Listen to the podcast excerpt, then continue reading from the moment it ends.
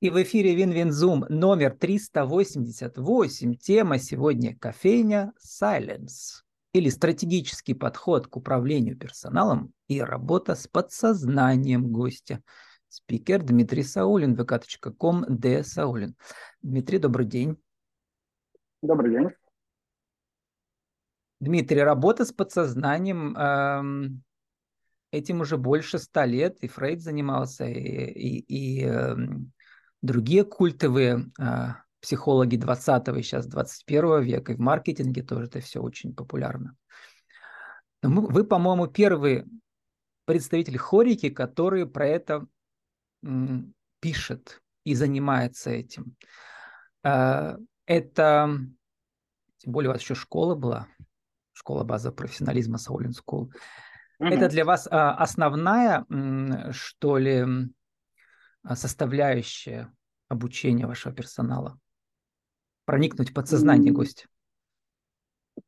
Скорее, это даже не про сам персонал, хотя а, тоже. Больше это про то, каким образом я могу стабилизировать работу заведения а, без каких-то прямых участий.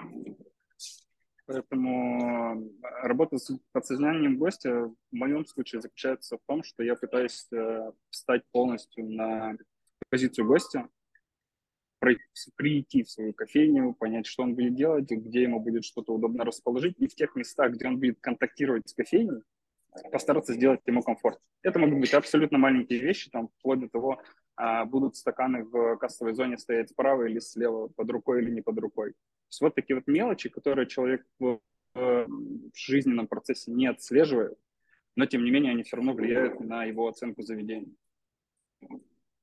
Ну, давайте обсудим на примере вашего кейса. До этого вы управляли сетью, а, а сейчас у вас буквально полгода да, в новом э, жилищном комплексе пермском. А, для тех, кто не из Перми, рассказываем, что это такой премиум класса, да, и у вас там прямо внизу, да, в фойе, ваше новое заведение Салец, тишина.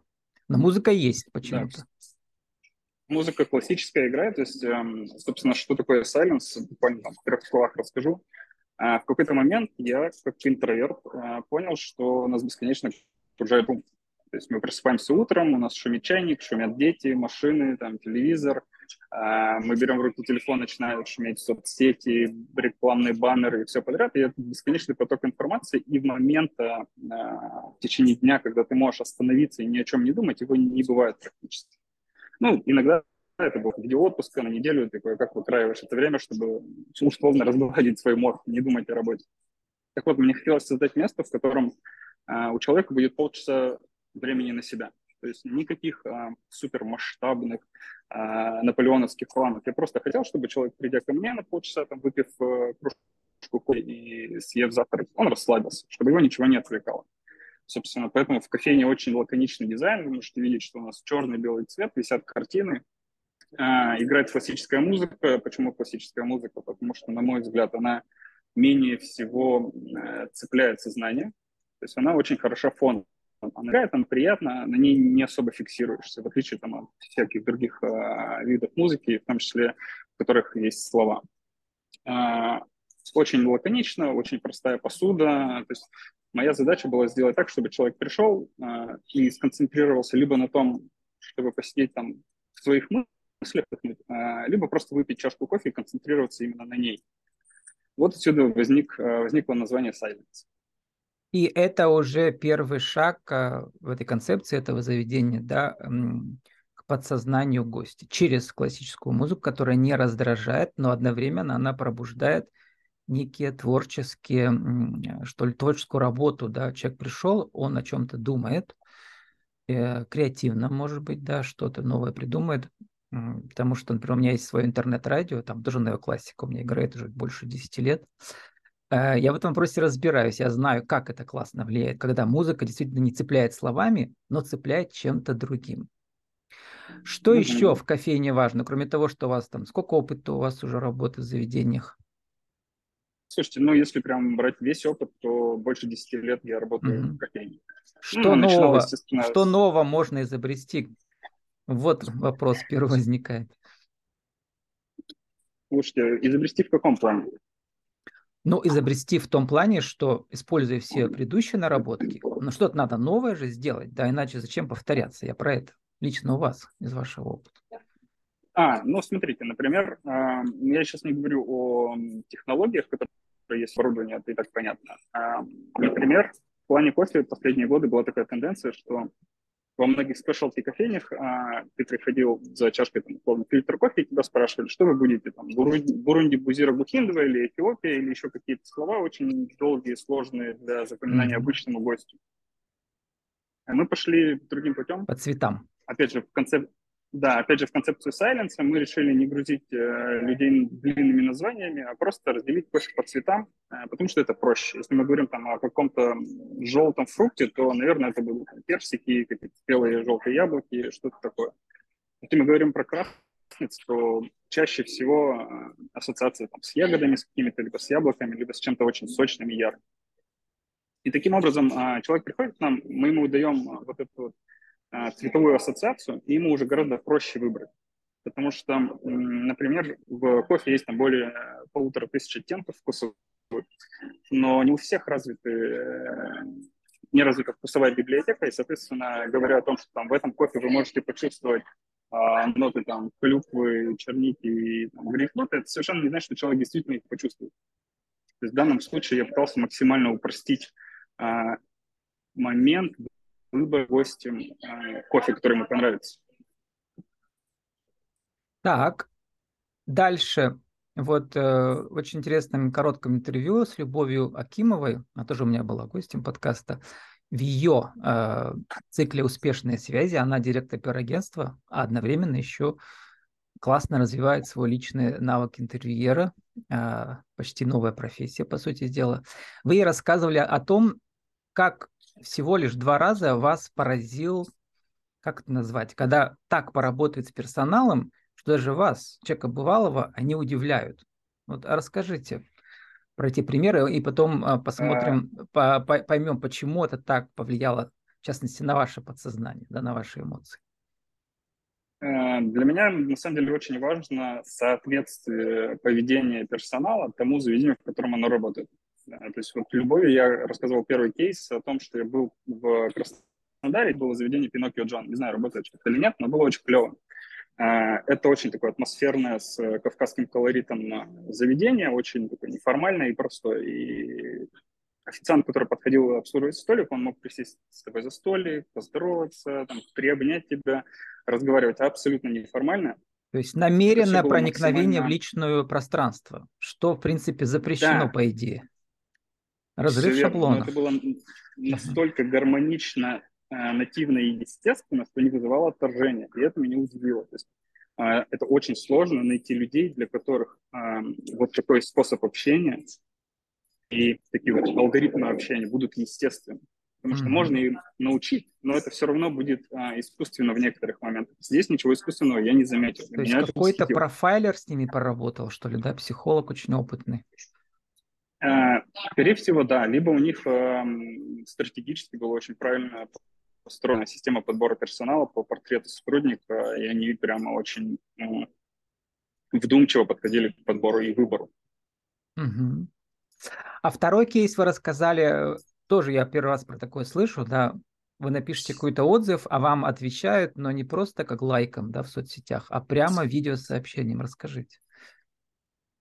Да, это ресторан Нолан, один из лучших в Перми, ресторан Коли Канищева, моего, так сказать, авторитетного товарища, на которого я стараюсь равняться. А, и там, когда ты приходишь, э, я оставляю отзыв где-нибудь в Инстаграме, они вместо того, чтобы да, поставить лайк, они тебе отправляют маленький курс видео, на котором э, сотрудник говорит там, спасибо, что вы пришли, нам приятно, да, приходить. Ну, в общем-то, достаточно банальные фразы, mm-hmm. и банальная обратная связь. Но из-за способа ее передачи обратно к клиенту она вызывает э, такое и удивление, приятное удивление, я бы сказал. Сейчас э, мы поговорим про ваши три единства сарафанка, личный бренд и локация продвижений э, заведения mm-hmm. нового или старого. Но сейчас вспомню еще свой старый кейс. Вы расскажете, как профессионал, тогда я не мог понять, почему мне это все притягивает. Сейчас, может быть, вы мне объясните, расшифруете. Да, в 2000, с 2005 по 2010 год, получается, сколько уже лет? ну, много да, назад, 15 лет назад. Я был в Москве, занимался коучем по английскому и, естественно, занимался выходные э, в кофейнях. Разные перепробовал. В Москве тогда было десят, сотни, сейчас, наверное, тысячи уже, да, не знаю сколько. Вот. И самое крутое заведение для меня было филиал на Сретенке, 22. Это такое культовое место московское, там Чехов жил в молодости. А, вот, э, это был филиал американской сети небольшой, у них было всего 4 отделения, а, кофе Бин, сейчас у них 6, но этого отделения уже нет, к сожалению. Mm-hmm. Я посмотрел в интернете. Вот, и что же их отличало? Я приходил и не мог понять, почему я прихожу снова и снова туда и при, привел к ним сотни клиентов, ну, своих учеников, да, там за эти годы. А, вот. А, почему мне так нравилось-то? А вот потому что о том, что вы говорили про, что со мной говорят как с родственником, там, как со старым другом. А, вот эти бариста, которые стоят, да. Это какая-то вот изысканная манера общения, которая одновременно как бы уважительна, а с другой, с другой стороны очень теплая. Как они этого достигали, до сих пор не помню. Я просто помню свои эмоции от этого. Поэтому приходил еще и еще и принес кучу денег им через своих учеников. Вот, тебе вам слово. Как этого достичь? Как они этого достигали? Слушайте, ну, во-первых, э, все идет, конечно, с головы. То есть человек, который построил там эту кофейню и управляет, и должен понимать, что любовь первичен. А, и, соответственно... Гость первичен. Гость платит зарплату. Да. Конечно, вот, я именно, вы прям языка сняли, то есть я тоже своим сотрудникам всегда говорю, что приходя на работу, вы должны делать так, чтобы гость захотел заплатить вам зарплату. Каждый человек, заходящий в кофейню, по чуть-чуть платит зарплату. Не я плачу у меня как бы нет этих физических денег. И да, он Они приходит снова и снова, и всех приводит, всех, кто у него есть вокруг, друзей и учеников, и коллег. Он платит зарплату не один просто... раз, а много раз. Все верно. А, но здесь я думаю, что еще есть такой момент, что есть определенные концепции заведений, а есть определенные аудитории людей, которым эти концепции подходят. То есть, ну, я скажу честно, что Silence тоже не всем нравится, потому что у меня и не было задачи нравиться всем. То есть есть люди, а, для которых какой-то уют, а, теплота, вот эта дружеская атмосфера, а, она очень важна, и она их цепляет. Соответственно, если владелец кофейни изначально задумывает о том, что он строит свою кофейню под вот такой концепт, под вот таких людей, это правильно, ты должен строить э, кофейни, там, заведение свое под определенных людей, которые будут к тебе ходить. Продавать всем не получится, ну, как многие говорят. Мы будем продавать. Э, так вот, э, если происходит вот этот коннект, то все довольны. И в кофейне есть люди, и людям нравится кофейня. У меня немножко другой подход. То есть я больше в сторону такого небольшого а, холода. То есть да, мы профессиональные, да, мы все делаем круто, но мы там, не стараемся супер сильно там, дружить с гостями. Мы делаем для них комфорт и оставляем их в покое. Если они, конечно, хотят поболтать с нами, мы всегда с удовольствием поболтаем. Это потому, что у вас э, премиум, да, вот аудитория. Э, про это имеете в виду? Ну, да, то есть я подумал, что людям с высоким достатком им хватает с кем поговорить и общаться с баристом навязчиво. Здесь тоже очень важный такой скользкий момент и тонкий момент. Разговорчивый барист не должен быть навязчивым, вне зависимости mm-hmm. от концепции кофейни.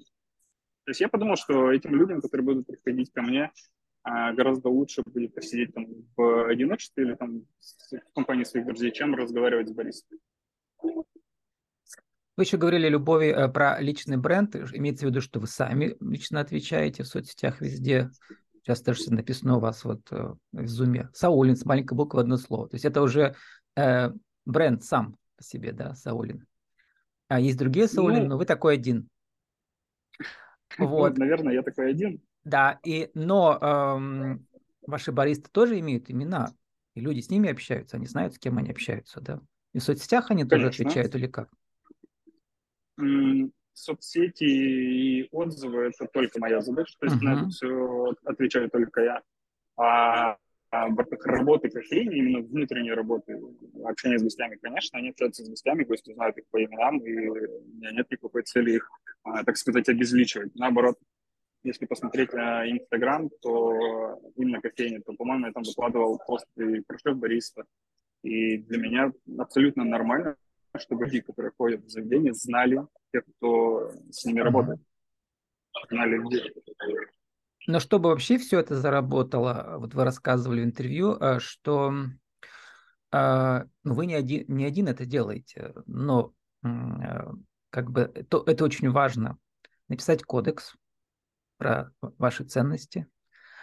И все, кто проходит собеседование у вас, читают этот кодекс, и вы их тестируете, да, как они относятся а, гостю, какие ценности вы транслируете, они должны все это не просто пересказать, да, а как-то, видимо, чем понять, душой или что? Как это а, увидеть, что человек это все не просто ретранслирует, а он еще творчески к этому подходит?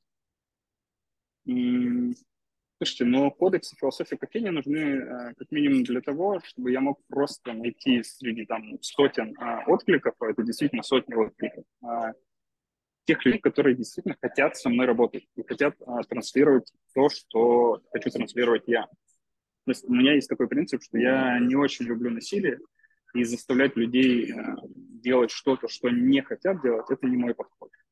Поэтому мне гораздо проще найти тех людей, которые сами внутри уже ну, либо зачатки, либо сформированные принципы, схожие с моими и уже mm-hmm. давая им работу и а, вводя в систему, как бы кодекс философии и другие регламенты внутренней кофейни, они созданы для того, чтобы была система, была дисциплина. И вводя этих людей в эту систему, а, я понимаю, что эффективность этих людей гораздо выше, чем если бы я брал тех, кто а, на базовом уровне не согласен.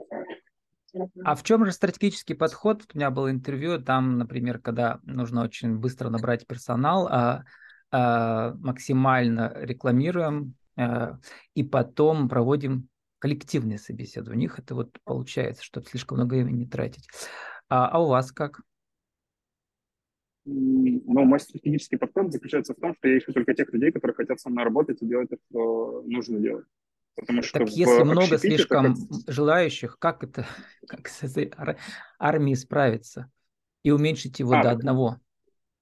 А, слушайте, ну Здесь просто от момента отклика там, на HeadHunter или на Авито э, до собеседования доходит там, два человека из Потому что я заморачиваюсь на правильное написание э, вакансии, текста вакансии, который бы сразу отсекал определенных людей, которые точно не подходят. Они уже прочитав вакансию, понимают, что они здесь работать не смогут. Я уже как бы сэкономил тем самым себе какую-то часть времени.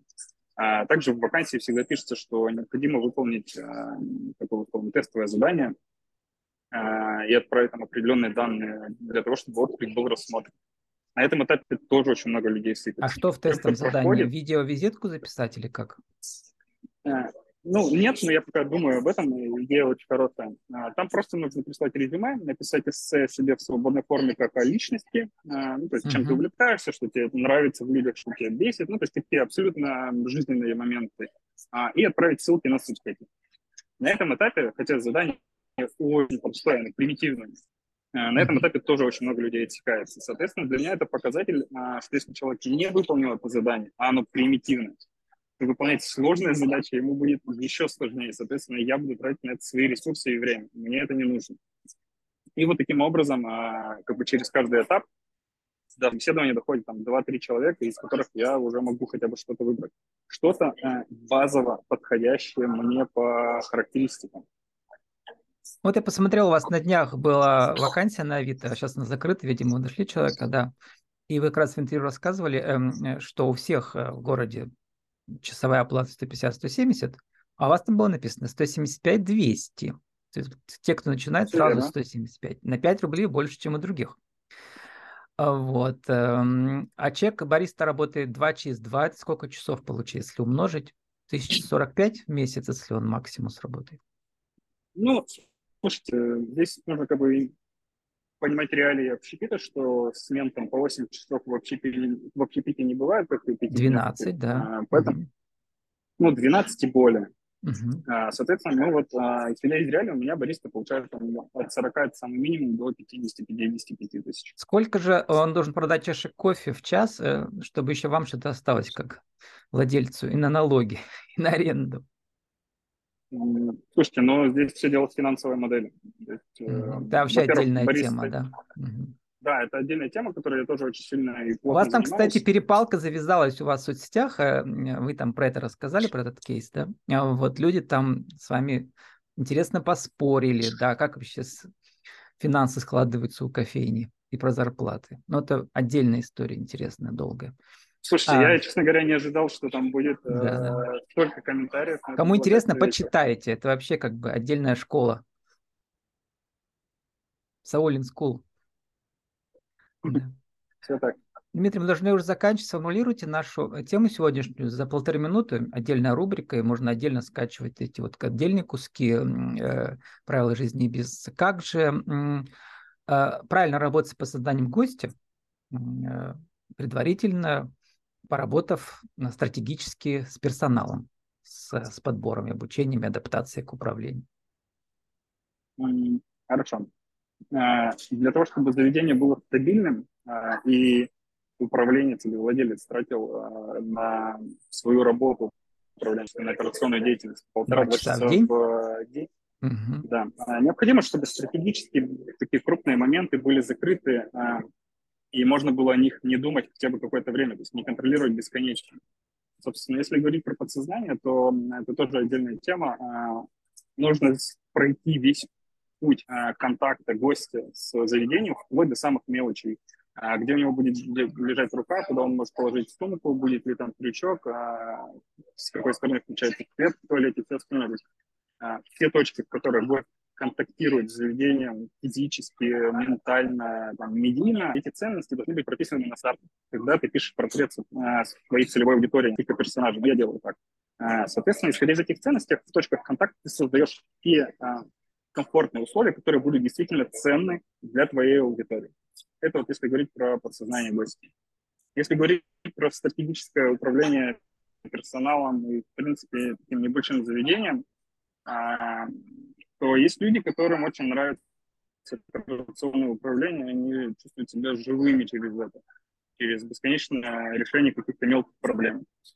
А, мне же гораздо проще создать систему э, в том, что касается и финансов, и адаптации, и чтобы эта система в какой-то момент э, стала саморегулируемой, во-первых, ну, на какую-то долю. А, во-вторых, чтобы таким образом, если все вот эти моменты выполнены, люди внутри, которые работают, они начинают э, регулировать работу сами по себе, они ощущают там, свою личную ответственность за это. А те, кто этого не ощущает или там идут против, а, их и система, и коллектив автоматически выдавливают. Таким образом, через всякие регламенты, через правильно построенные финансовые модели на любой случай. Заканчиваем уже. А, Дмитрий, а школа-то ваша базового профессионализма Саулин School работает сейчас? В каком, в каком виде? А, слушайте, она существует, но на текущий момент, так как она существует в виде обучения бариста, во-первых, во-вторых, а в виде консультации э, управленцев. Я помогаю людям в малом там, в микробизнесе строить такие системы, как у меня, чтобы можно было немножечко выходить из операционного управления. То есть я обучаю как линейный персонал, но этим больше занимается мой шеф-бариста Ксения, а так и лично сам занимаюсь вот э, консультациями управленцев. С нами сегодня был э, Дмитрий Саулин, э, Д. Саулин. Наша тема кофейня Саленс или стратегический подход к управлению персоналом и работа с подсознанием Костя, что очень интересно. Дмитрий, спасибо, удачи вам с новым заведением. Спасибо вам, что позвали.